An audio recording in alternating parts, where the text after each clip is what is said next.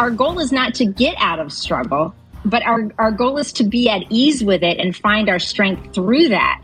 And, and that's so important in the healing journey. And it's also something that we do really badly in medicine in that we're, we're kind of telling people, you don't need to, oh, you feel acid reflux. Well, let me give you a pill to get rid of that acid reflux, as opposed to saying, you feel acid reflux. What is your body trying to tell you?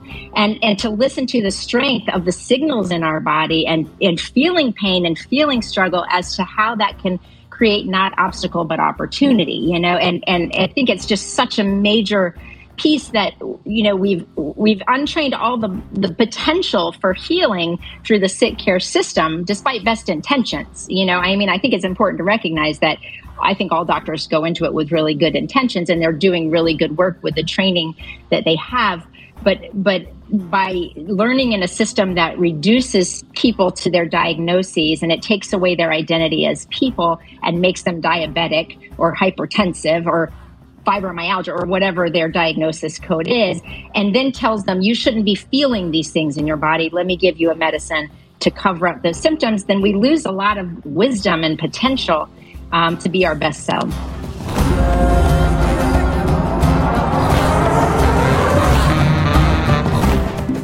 Welcome to the Yogi Triathlete Podcast. We are Jess and BJ, and we're on a mission to create a better world. Part of the way we do that is by waking up and shaking up the world of endurance sports through meditation and mindful practices and sharing stories of purpose through this podcast. This reminds us that we are not here by mistake and that the things we love in this life exist for a reason.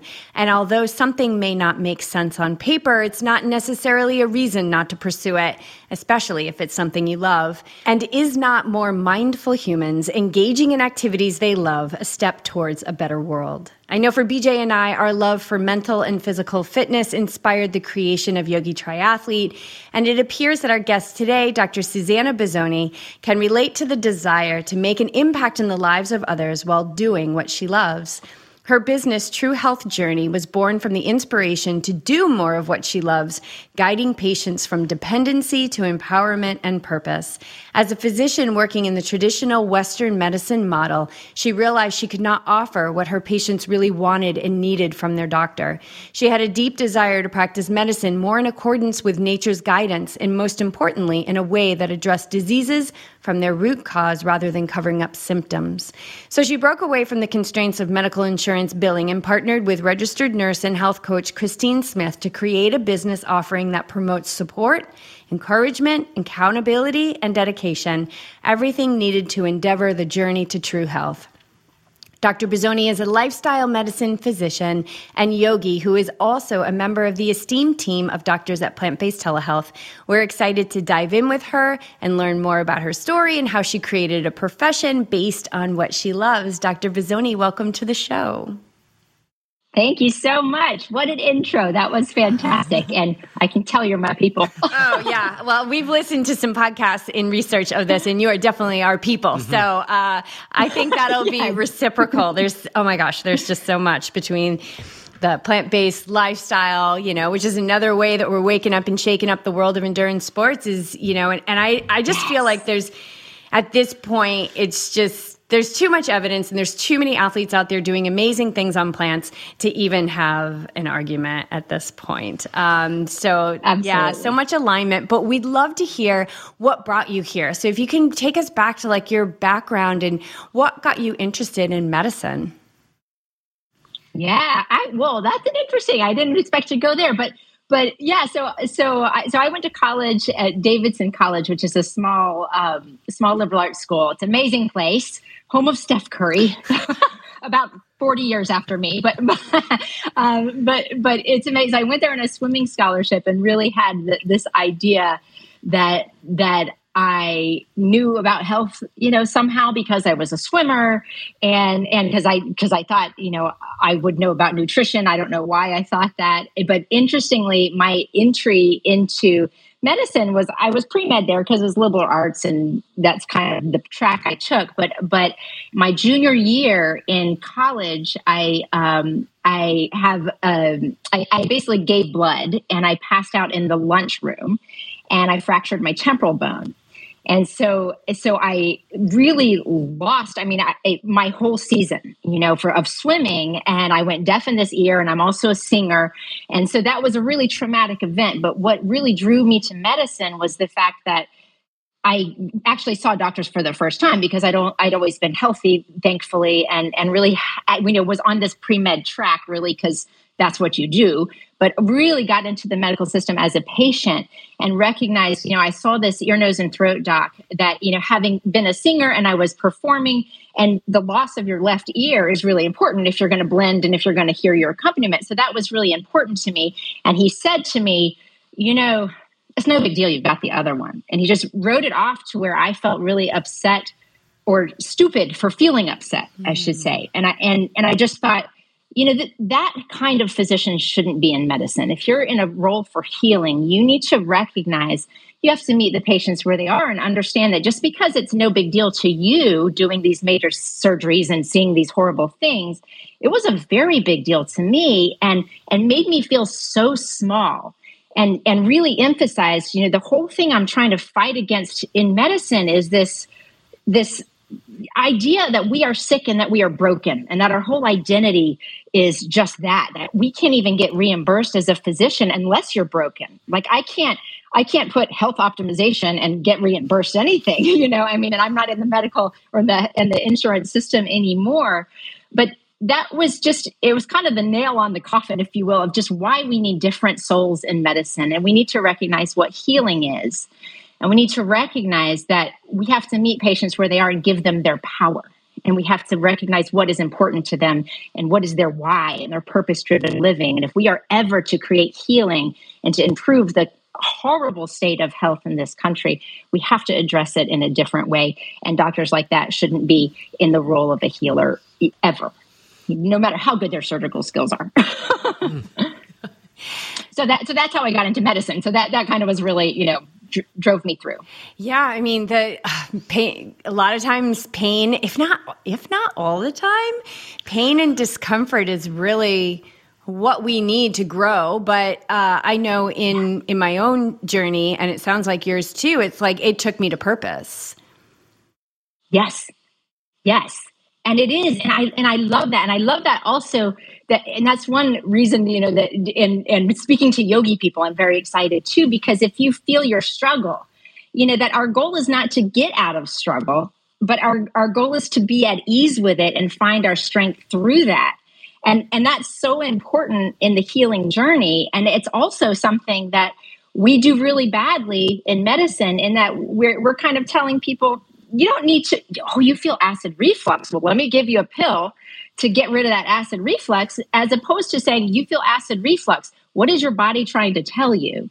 And and to listen to the strength of the signals in our body and and feeling pain and feeling struggle as to how that can create not obstacle but opportunity you know? And and i think it's just such a major piece that you know we've we've untrained all the the potential for healing through the sick care system despite best intentions you know? I mean i think it's important to recognize that I think all doctors go into it with really good intentions and they're doing really good work with the training that they have. But but by learning in a system that reduces people to their diagnoses and it takes away their identity as people and makes them diabetic or hypertensive or fibromyalgia or whatever their diagnosis code is, and then tells them you shouldn't be feeling these things in your body. Let me give you a medicine to cover up those symptoms, then we lose a lot of wisdom and potential um, to be our best selves. And and it's um, there's a lot of room for growth and and you know it's all about opportunity right? From from all angles. Yeah i mean and i think yoga um, i love that you've got this this tool in your toolbox. Uh, you know your yoga education is that yoga really teaches us how to feel. And the tools that yoga provides for us is to is to allow us to really practice kind of that middle road in in the face of sensation in the face of intensity in our body in our life. And um, yeah we revere uh, this system. And i agree with you. It's well intentioned you know doctors aren't given mm-hmm. nutrition information. So it's it's not we do, the doctor is just practicing the medicine that they know right? The right. whatever that is, right? Whatever the education is, we're, we're practicing what we know, and um, but we are not taught to feel in this society and we're not taught to feel even as a small child and then we mm-hmm. revere the system of labels and diagnoses and then because we're not taught to feel and we're given a pill not to feel those things then who are we right we're not feeling anymore who are mm-hmm. we we become the diagnosis and then we become you know uh, in this box of limitations, which I think decreases our health even more because we are mm-hmm. Um, beings that came here to grow and, and overcome. Um, mm-hmm. And so when you, when a patient comes to you, I want to keep pulling on this thread. Like when a patient comes to you and they've got this, like, I, I'm depressed. I am uh, this. I am that. Mm-hmm. I am these diagnoses. How do you begin to assist them in unraveling that conditioning? Really?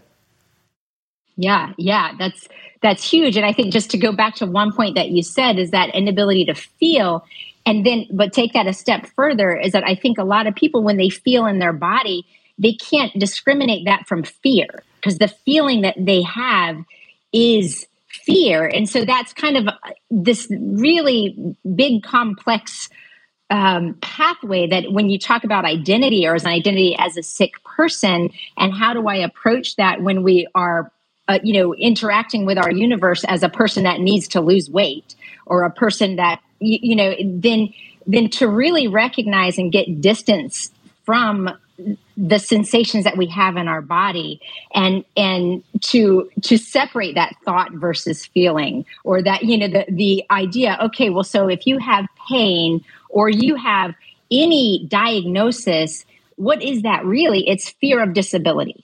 It's fear of death it's fear of you know and, and so we have to begin to kind of separate that and then also reframe. And I, and I find that so much of what i do with patients is really reframing their idea of healthcare you know? And so so when when we and how do i do that? Well well i think that it's it's i just really ask them. It's all it's all really about them as to their perceptions and and talking about why you want to live longer and what our outcomes that we want are and and and shifting them away from a weight or the number on the scale or a blood pressure number which has been deemed their identity from this point as that sick person because they they've walked in to to a diagnosis which is what often brings them into the door that then becomes their identity. So we have to start right there and say tell me truly why you want to live longer. And it's never to get the scale to say what you know fill in the blank or or to get my blood pressure less than 120 you know i mean like who cares? And so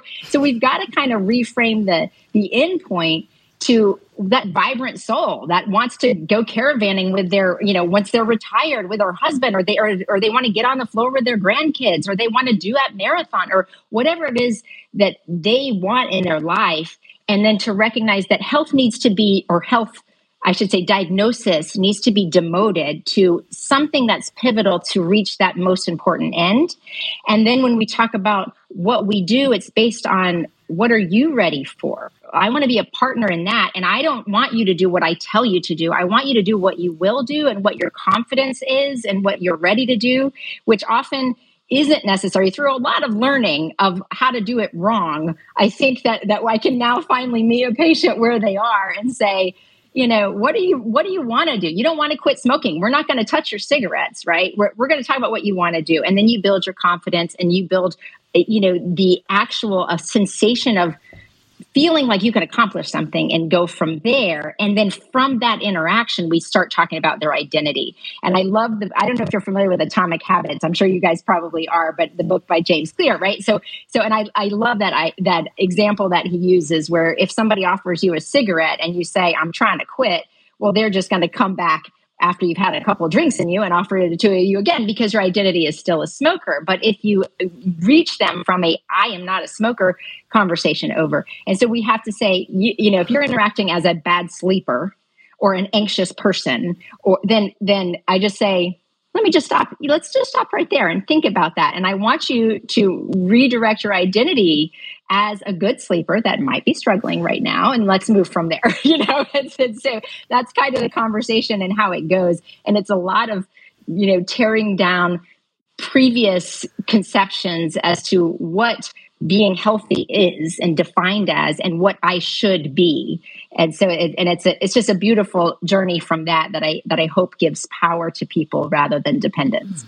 And that takes time. that takes time with that, that with the patients and we find that in our coaching too yeah. where it's it's a conversation over a long period of time like to to get them in and out oh, yeah. you're going to get the surface level stuff but when you begin to dig deeper you begin to find the relationship of how you can help them change through who they are and where they are right now, not force and this is where yeah. I've been before as a coach and maybe you have too like you're trying to force this agenda because you believe this is this is what worked for me or somebody and then you're like okay well this is how it has yeah. to be like get on board like I can show you the the pathway but in reality it's actually different yeah. for for each of us and the the gold in this is finding what are those threads you can pull on with that individual patient to get the yeah best change in the most efficient and rapid way possible, not being attached to the timeline yes. of when that has to happen.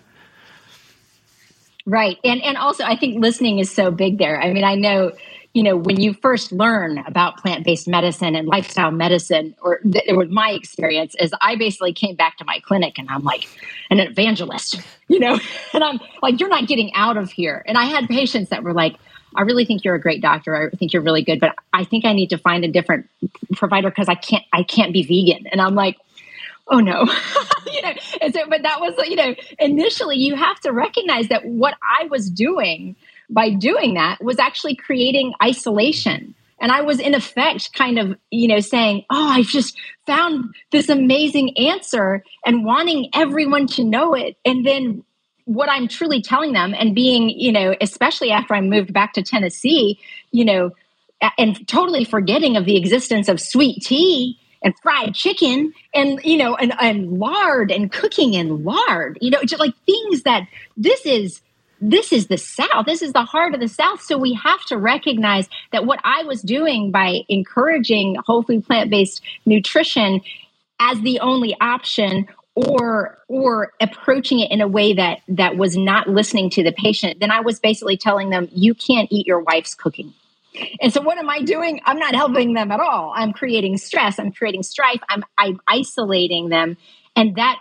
just loses the whole purpose of why we're on the planet which is to connect and do what matters most to us and and so so if if in effect they perceive my recommendations to them as something that means they can't go to their granddaughter's birthday party then I have failed. you know, so it was a, it was kind of a really interesting and and you know just kind of playing with and listening and recognizing my whole career. You know, I, I did my training in Denver um, next to a refugee clinic, and so you know of all things you would think you know it's it's really about learning where people come from and what they see as normal. And and that's been a huge and recurrent theme wherever I've been is When, when I just shut my mouth and start listening. you know, so I can understand where, where they are and what they're ready to do if you really want to see change, and then create community around that change and, and be the support that helps them along. But but you know, it's it's it is a it, it was a learning curve for sure. So let's. Uh, I'd love to hear your plant-based story. You, I know you were born in New York, but you were raised in Chattanooga, so you're raised in the South. Um, you may have had some food cooked in lard uh, along the way. What what brought you to plant-based? What was your diet like growing up, and then yeah. what woke you up to whole food plant-based living? Yeah, yeah. So so interestingly, so my dad was from the Bronx, right? And my mother was actually a professional dancer in New York City. And they met, he was a, a cop in the Bronx. And and they met and so i never actually really was raised on the southern diet though i grew up here um, which it, and we always did have a recognition of whole of generally, you know, not pristine, but whole food. You know, there was always vegetables. My dad used to make us put wheat germ on our cereal, and I always thought that was strange. But but you know, certain things were like, you know, you need this. I heard it was good for you. You know, so so you do that, and so so there was a, a recognition that you know vegetables are important. There was a lot of meat, and there was definitely, I mean, having swum for 13 years, and you know, went to college swimming um, thinking, God, I've got to eat all this protein, you know, because that's what you do as an athlete you know? And then and then i went you know from going really high on carbs to just really high on protein and having it sit like a lead weight in my stomach and think oh yeah i'm gonna swim fast. Um, but but you know it's it, so so yeah again some recognition of at least it wasn't very highly processed. It wasn't loads of sugar but there was a lot of this kind of emotional connection to food which is so common in the italian heritage you know and and you have to and that's a big thing that comes up where you think you know, because my dad, I mean, I remember him talking about growing up in the Bronx and with black and white cookies and a cannoli and like everything, the love that Italians say their food with is, eh, you know, and you have to say, well, if I'm not going to eat the cannoli, does that mean that I don't love my father? you what I mean? And and that's a big deal, you know. And so we, it, just in the same way, I think that really people go and they get into hot dogs because they go to the game with their dad and they eat hot dogs. And so we have to kind of start separating the emotions of the food with the food itself. And and but when it is so much part of the passion that you have especially in that italian heritage and the how you do your gravy with your meat sauce and all that stuff is like really a big deal. Then then you know so that was kind of my upbringing with food. And and then interestingly you know i went through this college and this athlete and thing like that. And then my coach um, in college was a pan coach and he came back from the Pan Pacs games in Australia and and all these swimmers, like old swimmers, like 30 year olds, were dropping their times. that was a joke, but, but they were dropping their times. And he said, um, you know, that they, they were being interviewed and saying, "What do you think? Why do you think you're going so fast?" And and the answers was yoga you know? And so so when he came back from the pan pacs game i think that was it might have been my junior year the same year i fractured my skull sadly but he brought a yoga teacher in. And that's when i first started doing yoga. And i know this is a roundabout route to get to plant-based eating but i think it's kind of interesting because because i was so so after residency and during residency yoga was my sanity and i kept on really recognizing i didn't know i don't know if you're familiar with Anna Forrest or Forrest yoga but i did my teacher training with her and and and there was all these forest i didn't even know i was doing Forrest yoga in denver uh, but because they didn't they just called it vinyasa but it was so important because i was seeing and i was in the sports medicine clinic a lot and all these rotator cuff injuries um, not just from yoga which is one thing but but all, just in general from all of our time on the desks and forward folds and just everyone is like hunched over their car etc and and and Anna Forrest is very big into that back body strengthening and core strengthening so important for for rehabbing your rotator cuff. And I started recognizing as I was injecting all these shoulders and doing all these procedures like these people need yoga th- this is so important, you know. And so, it, and it was my sanity with all those long shifts. We were still working eighty-hour shifts or eighty-hour weeks, and you know, up to thirty hours in the hospital, and it was just so taxing and my life and any chance i got i would go into the yoga studio and so i did my yoga teacher training as soon as i graduated and having done that and and you know subbing sometimes when i got a chance et cetera to teach um, every my patients would come to me knowing I was a yogi and and tell me, "Well, you're vegetarian, right?" And I'd be like, "No, no, you know, you got I got these teeth. This is why you eat meat." You know, I said all those idiotic things that people say when they when they haven't read any nutritional data, like I hadn't, you know, through my through my career. And so and it was fascinating when finally I went to my first um, lifestyle medicine conference in San Diego, and my my jaw just dropped and I was listening to Dean Ornish and, and just these amazing leaders in, in lifestyle medicine and hearing all this data on plant based nutrition. And I, I could not believe that so much data was out there that I had never heard it. it. This is the information that people would come to me wanting to know and assumed that I had it, not because I was a doctor, but because I was a yogi, you know, and, and, and then finally, you know, and so then finally my transition began as I got more um, in depth with the, with the data of lifestyle medicine and how, how to use a plant-based diet to heal uh, diseases and to optimize your health. And so, so that's kind of how I got there was really through the data after people telling me I was vegetarian for years before that. Do you think do you think that would have any impact if you look back at your swimming block, your career, your your oh, yeah. uh, do you, yeah, do you think if you were plant based or at least ventured into that, the possibility of using that, your, your performance and maybe your longevity, maybe in the sport would have been expanded? totally, totally. And I, I, I cannot imagine. And I just think about what I was eating. And actually, when I went to college, I had never, my mom had never bought sugar cereal. So I just think of, you know, I ate so much Cap'n Crunch, and like we had this never-ending cereal bar, and it was just the amount of processed foods that I ate in college because I could. And then I, you know, and I was a mid-distance distance swimmer, and so imagine just the amount of you know endurance and support that i could have had had i actually been nourishing myself and we did do things you know we would always as as you know that swimmers do as they lead up to their meet and it feels like an eternity.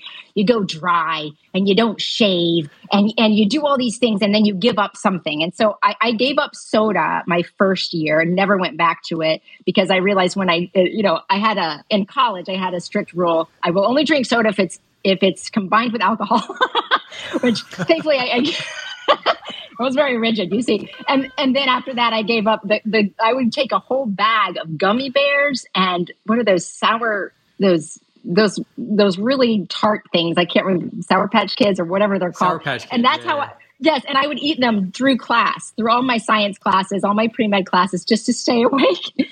and, and then I gave that up, thankfully, second year. So it was an, I was on a health journey, but I can only imagine had I been a little bit more aware and had anyone mentioned nutrition and the role that it played in training, that would have been really great. and yeah, I, and you know, that's interesting. Yeah, go, go ahead, keep going on that. Yeah, no, no, no. I mean, I just think you know, and I don't know what's happening now in colleges and and with with you know, I mean, the likes of um, I, I know Scott Stoll. Are you familiar with Scott Stoll? Um, who he was an Olympic um, bobsledder, and he is in turn he's a great he does the Plantrician Project he's a, just a leader in lifestyle medicine and he is um, i remember him talking about trying to speak to the olympic athletes about nutrition um, a, a, while back and and really not getting the reception that he expected from athletes you know thinking that and i honestly i don't know where that is or if that's changed in some of these teams um, I, you i mean probably you know more than than i do in terms of that because i'm really outside of the sports world these days. Well, uh, well, I've heard people go into the the Olympic Training Center in Colorado Springs that you go into that yeah. cafeteria and it's not plant based. It's not. Yeah. You know, uh, even even recently, I forgot who we were talking to. When you go in there and you see like there's options, and they're promoting, you know, chocolate milk as recovery, and um, they have the hard proteins there. I, I think there's more options, but I still think it, from what I from what I was understanding is that they're still in that belief that you need certain number of calories, certain number of ratios of things that you need in your body to perform well. And although we yeah. are showing that plant-based athletes can excel, I don't think it's tipped the scale completely yet where this is this is the path to take. Yeah. Mm. Yeah, yeah. And I mean it's it's certainly a a, a slow transition, but I you can only imagine what could have happened, you know, in terms of the performance, which there were some great performances. I mean, you know, and and think about you know the the horrible fuel that we were giving ourselves, and still you know swimming relatively well. you know, mm-hmm. it, it's just you know imagine you know, but but yes, so so much opportunity. Just like everything, I think that we have to make it fun. We have to bring people in, and we have to to recognize that that it's about the community and the positive change, and and and focus on what to increase and and those things, and and and as much as we can bring that in, I think it's just going to help everyone. And and as a side note, you know, the planet and and all kind of other good things. so it's um, it's kind of a, a win-win, but we got to take it the way people are ready for it. I think when um, when what I've seen with athletes is that when they t- take the jump or take the leap or make the transition, and they do it w- in a way where they're consuming, you know, enough calories, which we've seen across the board, vegan, not vegan, that athletes aren't f- fueling enough um, during their workouts, yeah, yeah. after their workouts, things like that. But the piece that really hooks them and they have to be in it is the recovery. Yeah. How quickly they will bounce from hard training yes. sessions and races. And that's the thing that you just can't unsee. Uh, yeah. When your body just reacts in a way it has never it has never reacted in before. I mean, I remember doing Ironmans and like limping for days, and now yeah. BJ just did the he just did the World Championship in Kona, and the next day I kept having to remind myself like he just did an Ironman yesterday because you were, swimming, you were working better. He was walking better than me. Yeah. Wow. I think that, yeah, it's yeah. just amazing, isn't it? Yeah. And I mean, yeah. I definitely, I think I'm definitely, I'm in better shape than I was then. You know, I mean, I'm I'm 44. You know, it, it's it's just really so powerful. Uh, what what fueling yourself can be like and nourishing yourself. I mean, and I think that's that's a kind of um, something that needs to be brought out, and that's something that I see a, a lot with plant based telehealth patients. Often because a lot of the patients they come to plant based telehealth already on the journey you know so as opposed to the patients that i see here locally which are kind of starting them out i, I see a lot of patients that have been doing this for for a while. And and then it's really about asking are they nourished? And looking at the whole picture are we focusing on what we're taking away? Or are we focusing on what i can't eat? Or or thinking I just have to take away more or or shift harder in my nutrition and forgetting to plug it into that whole picture and to really ask are we nourished with the choices not just with our food in terms of balanced eating and and getting enough calories but also um, you know am i sleeping and i'm caring for myself? And what am i doing outside of the nutrition piece to really help me reap the benefits of those glorious nutrients that i'm intaking?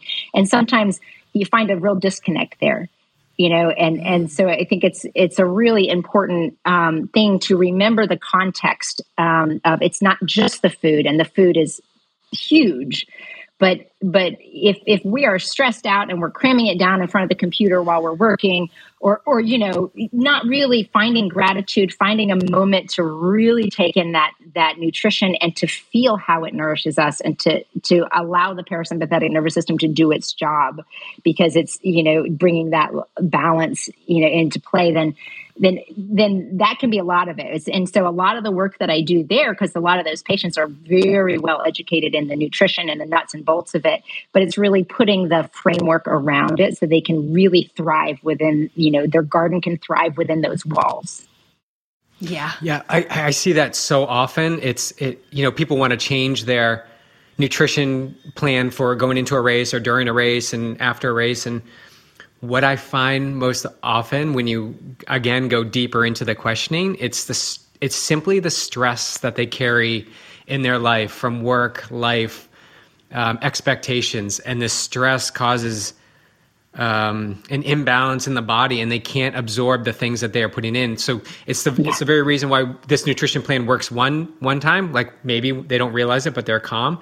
And then the next five races, it's a it's terrible. It, you know, they cramp, they're yeah. throwing up. It's it's not working. And there's nothing to do with the nutrition. Granted, there are many options out there, and everybody's body works a little bit differently. But in the grand scheme of things, it's really about how you're managing stress and and ex- yeah. and challenges in life. How are you reacting to them? Are you are you in a calm state? Are, or are you at peace? Are you can you can you notice the urge to get incited into like this anger yeah. or can you just kind of release it and and let the food do what it's supposed to do yeah. in an environment that's conducive to to pulling the most most quality out of it? Yeah. Mm-hmm. that's what yeah, we see. totally.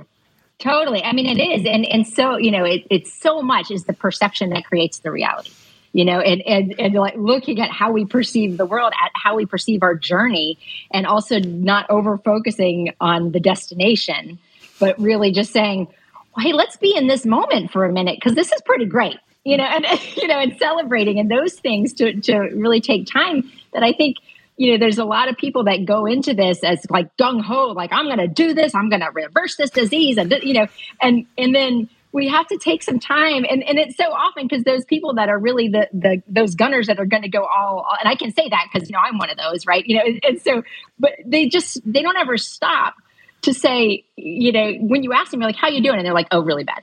Horrible. And you, you have to back up and be like wait hold on.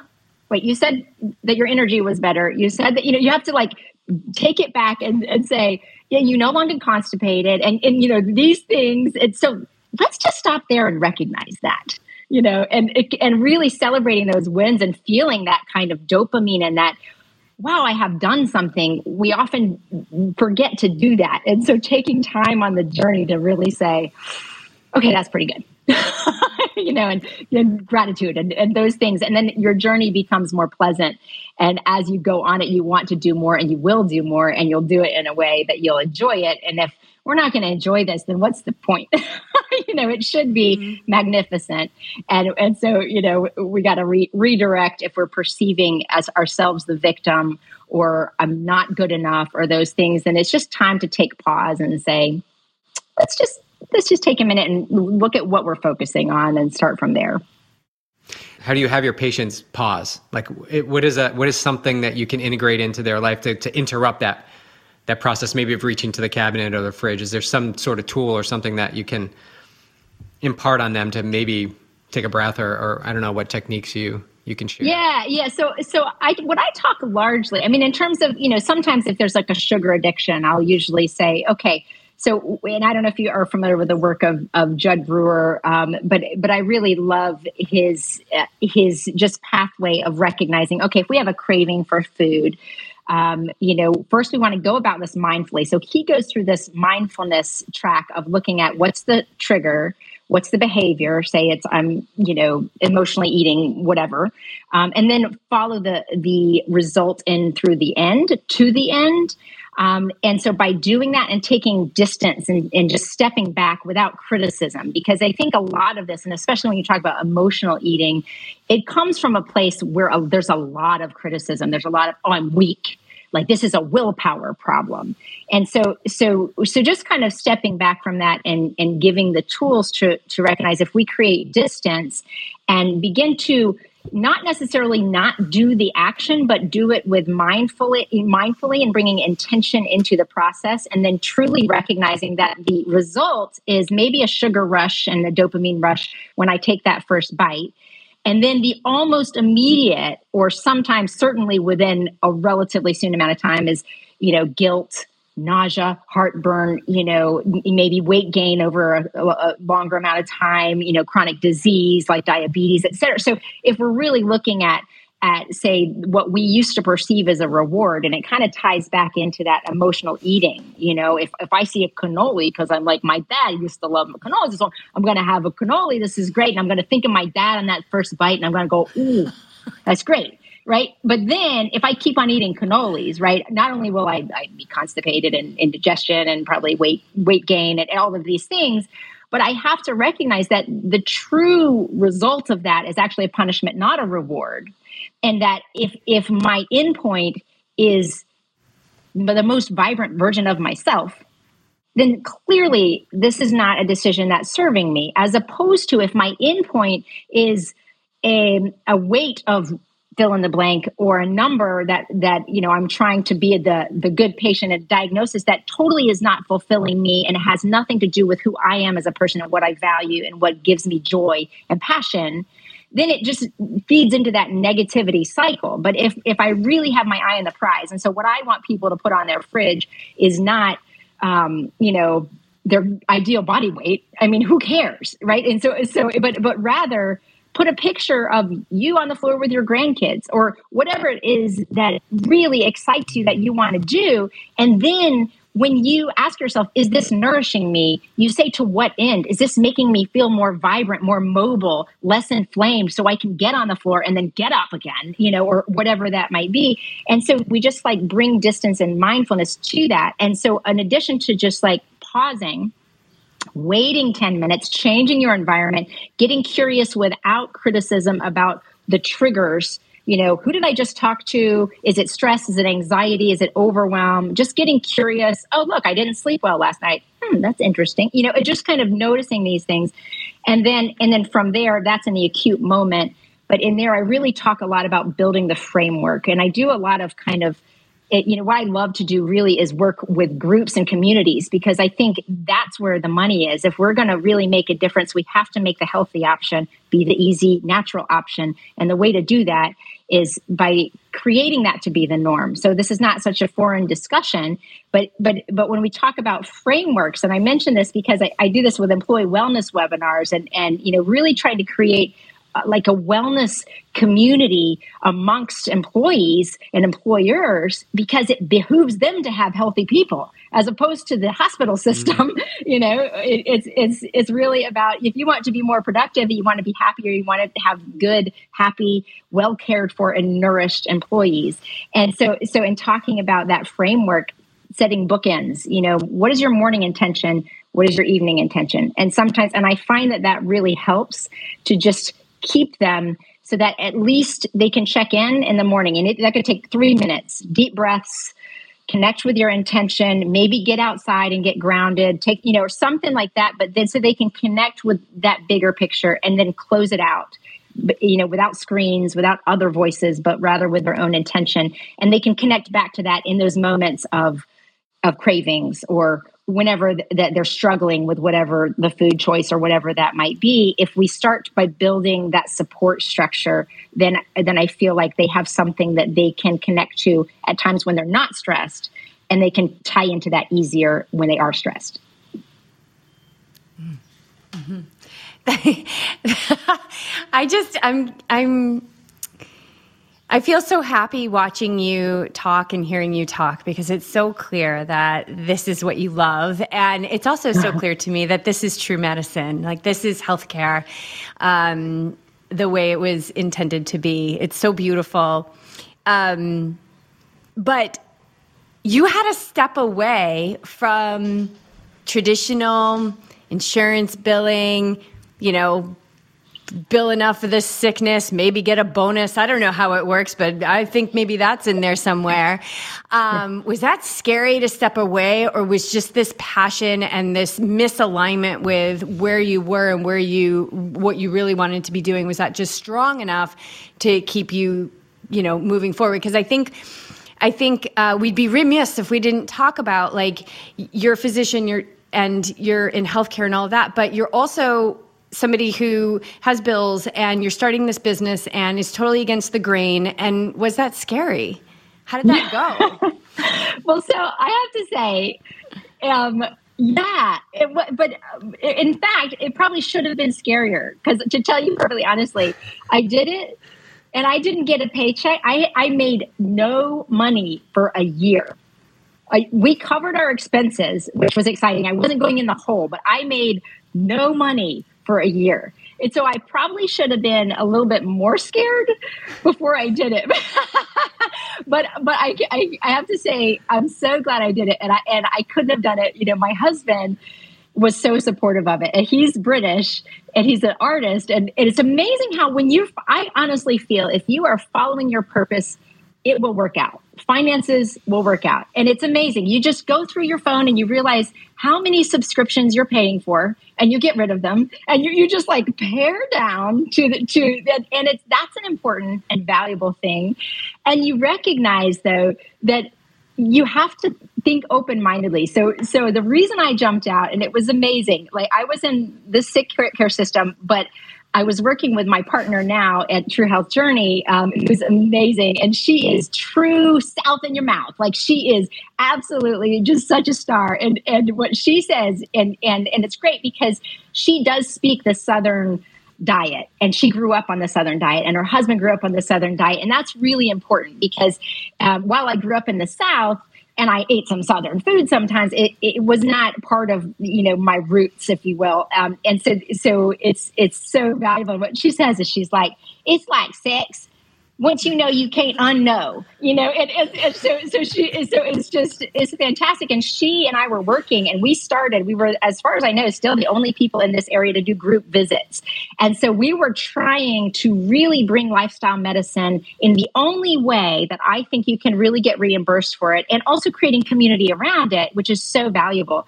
But in doing that it almost did me in because i because i at first there was this hope and i was like we're going to redirect this. We're going to change the medical system. And then I thought, this is like the Titanic. I, am doing myself in. I'm not sleeping. This is, you know, my own self care was suffering as a result of that system, and and so so we we thought, why are we trying to to change a, a really great model and a really great class to meet the insurance requirements to bill for it when they're broken? Like it's it's why do we adapt something to fit a broken model? And so that's when we decided to kind of to jump out.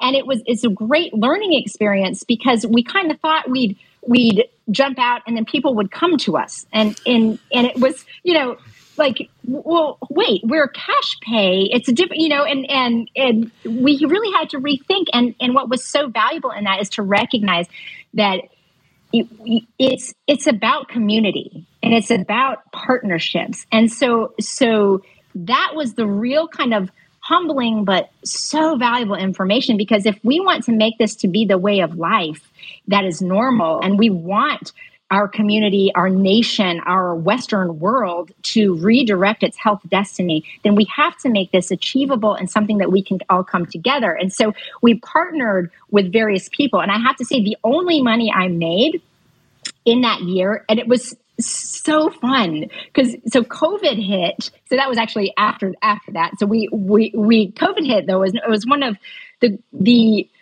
a really turning point. Um, and and one of a yoga studio here, a dear friend of mine runs it, and it's just a lovely community. And she asked me to teach lifestyle medicine to the yoga teachers uh, in their teacher training. And and and so and I did that, and we started partnering and doing things with that community of of yogis, and also with with the yogis, not just the teacher trainings, but teaching plant based kickstarts 101, and then we did 201, and we ran that uh, two or three times during the pandemic virtually, and then did a full immersion yoga teacher training. And and I thought, you know, it's this is where people truly go so often to get health advice is to their yoga teacher trainings. And these people need to know what does the evidence say because they're not going to go to their doctor. They, they know now not to generally go to their doctor for for for health advice or or to, to, for nutrition advice. Perhaps I should you know but and so it's really important that that our yoga teachers, the people that have their their feet on the front lines of people that are already taking active steps towards health, that they know what the evidence says. And so so and and that I really felt was so valuable. But I never would have done that had I not been at a certain state of desperation. You know, had I jumped out and been like, oh, you know, I got to have full practice or whatever. It's, but it really is was so valuable. And then now we partner with the YMCA, and I've always been. I used to wake up and open the YMCA at five in the morning um, the year after I deferred medical school. Um, and, and so I've always been just such a big proponent of the YMCA and the work that they do in the community. And, and so, and, and we teach, um, or my health coach actually teaches a food RX class that's now offered free at a local hospital. And so partnering with them and the community and the work that they're already doing um, has been such just amazing thing. And we're actually just starting a program with them um, that's called Heart and Soul. And so we we teach teens to garden and then to cook whole food plant based meals and those meals go to heart failure patients that are being discharged from our local hospital and and this like model of program i've it, that was actually one of the first introductions to see the role of nutrition in patients. Um, uh, the the kind of overhead umbrella company or or, or um, program is called the Ceres Project, and it's in California. Actually, it was, it was like the leader that is now making um, medically tailored meals a covered benefit for, for Medicaid patients throughout the state of California, and that's big time. And so the original program. Um, it, it, I refer. I was referring patients into the program, um, and one of my patients, I remember, uh, had cancer, uh, pancreatic cancer, and was given three months to live. And what, it was, she was about five, six months in, I believe. And she was like, the reason I'm still alive is because of this program. And while, and so I really got to see with my own eyes, nutrition must me- mean something, you know, and, and, and, and so it speaks to the doctors that are referring into the program. Obviously, it speaks to the patients, but it also trains the teens to see their role in food is medicine. And so, so it's, it, I've always wanted to start it in Chattanooga and the original program was not plant-based. And so we're doing two shifts on that, which is one, it's whole food plant-based entirely. And two, it's El Soul Food. So it is soul food, black flavors, and um, Latino flavors, so we can reach the population generally at the highest risk, um, and really speak to to um, hopefully bring them in and empower them um, in the community where where they are with both the teens and the and the patients. And so so it's you know that I know that was a really long and distorted answer, but but all that to say that I never would have recognized the role and the need for partnership and community and that that is really the centerpiece to make this really thrive and to see the difference we can make had I not been in somewhat of a desperate state having had no income. so, so that that ties us back, right? well, that that sh- that well that defies again. It goes against the grain because the first thing you do when you leave your job is, well, I got to make money to make up for the job that I did have, and I got to get money soon. Where your approach is similar to ours is like, I just, I don't, I, I can't. Com- I have this feeling, this compelling feeling that I can't not do anything else, but I have, I yes. have to, I have to proceed with this. I have to do it. Yeah. I'm just owe it to myself to go forward. And it may not make sense to other people. And did that happen? Did other people kind of like, what are you oh, doing? Yeah. Like this does not make sense. Oh yeah. In fact, I, I went to the Plantrician conference in, in Oakland, you know, going back to where, so I worked in Sonoma, California for, for six years and, and, and it was lovely. And I worked in, in, you know, I worked in two capacities really, the, in a private clinic and also in the community health center because I didn't want to leave that you know i'd always worked in underserved and i speak spanish and and so and it was just such a beautiful um, split that I wanted to to to to work in both clinics. So I had kind of you know all these very big you know whiny people, the sommeliers and the and the vineyard owners and all these people in the private practice, and then and then in the community health practice, I had all the vineyard workers. And then the, the unifying thing was you know when you spray the grapes, everybody gets sick you know it doesn't matter. It doesn't matter your your education or your clout or any of that that. And and then i started working um, through the through the hospital as the director of wellness and and seeing you know that we want to be the bridge between the sick, the sick care system and the community and really recognizing that health is built in the community. And that's when i started you know a little angel told me to go to the the lifestyle medicine conference. But i but i mentioned that because i went back to to a conference years later and i went back to visit you know my old my old crew. And and wow and lovely people amazing people great doctors really good. But it is amazing how you feel an eye roll you know, you feel like, you know, you're working predominantly with nutrition. Um, you know, like you really sold out, you know, like, you know, and, and, and there's this, this, this kind of piece of, you know, that, and it's just an interesting thing. And I honestly feel that a lot of it comes from the fact that I think a lot of physicians, some see the problem and feel trapped that they can't jump out of it because of the benefits and the that and then i think others are so ingrained in the guidelines and and the the the institution of medicine um, and and that we're trained to do ICU care and be the sickest and know the latest medicines and do these things. And while that's important, um, if we're not looking at the root drivers, then you know we're only going to get sicker and sicker, and that's what's happened. And, and if we don't see there's a problem there, then you know we ain't gonna, we're gonna fix it. Uh, but but you know you, you you see all kinds of things, and I think that that it's it's it, just knowing that you feel what is right for you and you're following your purpose with your gifts and what you can make the biggest impact doing and and i know that me seeing 30 patients in a day not peeing not sleeping I wasn't helping anyone and I was doing myself in. And and I really feel that I'm making an impact now that is of such a great need. And we have to follow where that is and be true to ourselves. And and you deal with the eye rolls as they come and you just be like well I bet she's kind of miserable you know? And and I think there's a lot of that you know? If you feel trapped in your system then then it's easier to give an eye roll than it is to jump out you know? If if we're not equipped to do it and we're not in our training yeah, I think a lot of people feel trapped. I think they're trapped in their diagnoses. I think they're trapped in the system, um, trapped in marriages, trapped in jobs. Yeah. And um, I think the first start is to getting out of that is really getting clear on what it is that we do love what it is like yeah a lot of people will say well i don't know i don't know what my purpose is i just talked to somebody the other day yeah. they're like how how do i even know what it is like i'm doing this and i'm going to school but like is this my purpose how do you guide people or answer that question when they say, I don't know what I love, I don't know what my purpose is? How do I find out? Yeah, well, yes, well, I th- that is such a great question. I think it's also really important to recognize that that's not a bad thing.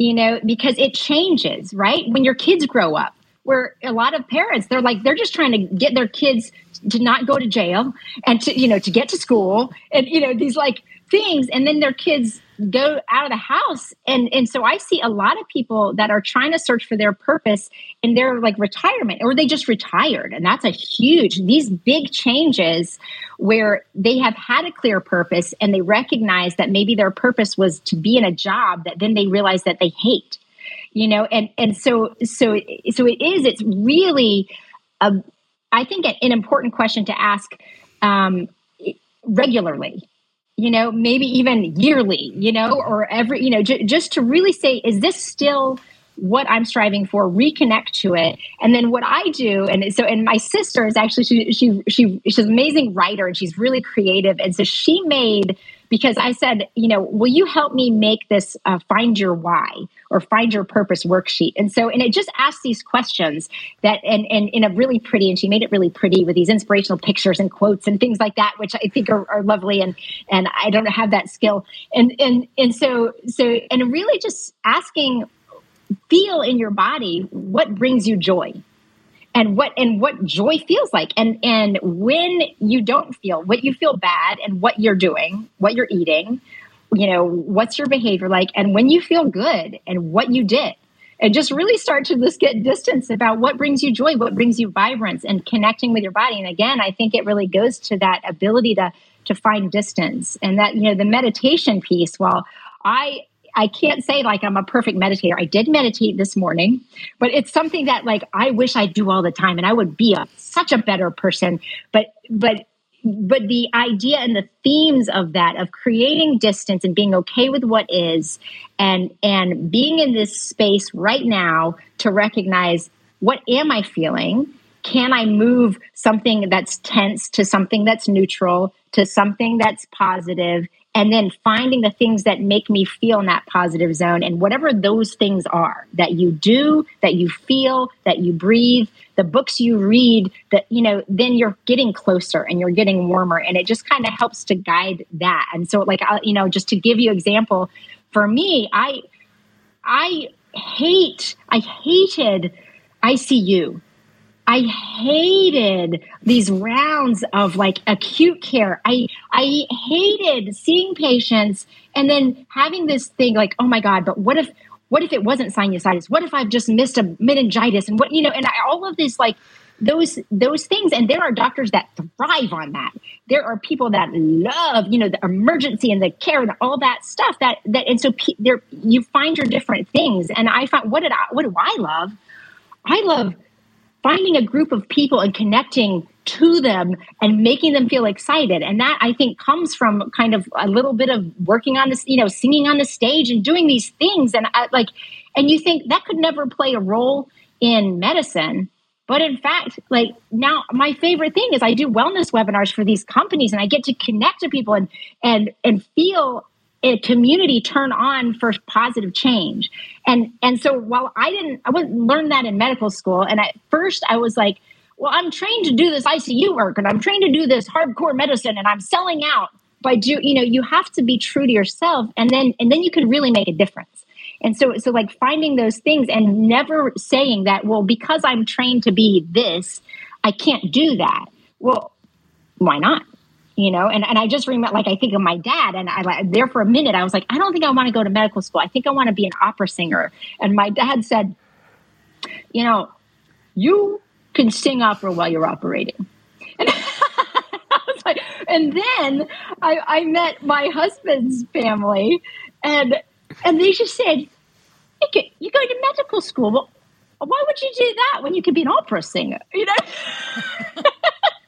And I was like, huh, you know, and, and so it's just this this really amazing, you know, ability to to say what gives you joy, and it doesn't necessarily mean that you can't combine it with something that makes money, and that your job has to be painful.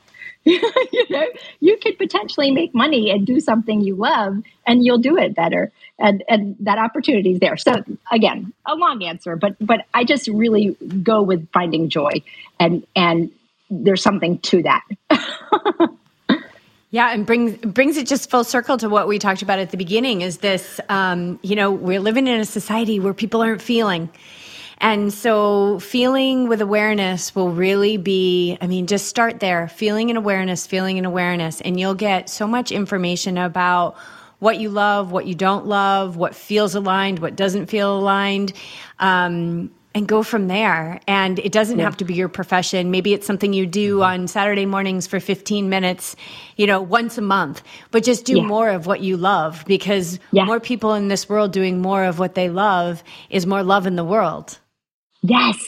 Yes, and that's and that's it. And I think that's you know it, it's so in jumping off to to follow this dream. I think it's you know like my husband. He said you need to do that you're miserable. Like he and there was not a question in his mind. There was i mean you know and that's something that's lovely not to our financial advisor but but that it's really about living this life that we're in and not thinking too much eh, about you know how much you're putting to retirement and all these things but to really say you know and that's what he what he said to me. And he he was just like you need to do what will make you happy and and don't stay in that job. And then as a result you know i'm a nicer person. And so it's better for him. And it's and it, i'm nicer mother you know and and you don't res, you know so, so you do everything better if you follow what your love is. And so yes absolutely. Right on. Yeah i think the details will fill themselves fill itself in.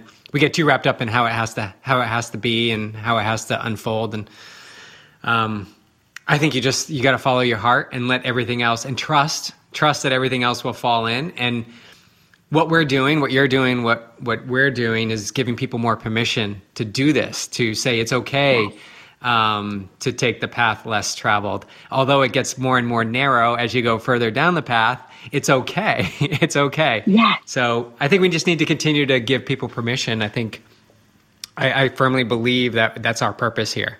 Um, yes. And I'm talking about all of us. I really believe that. Yeah. Yeah. Yeah. Absolutely.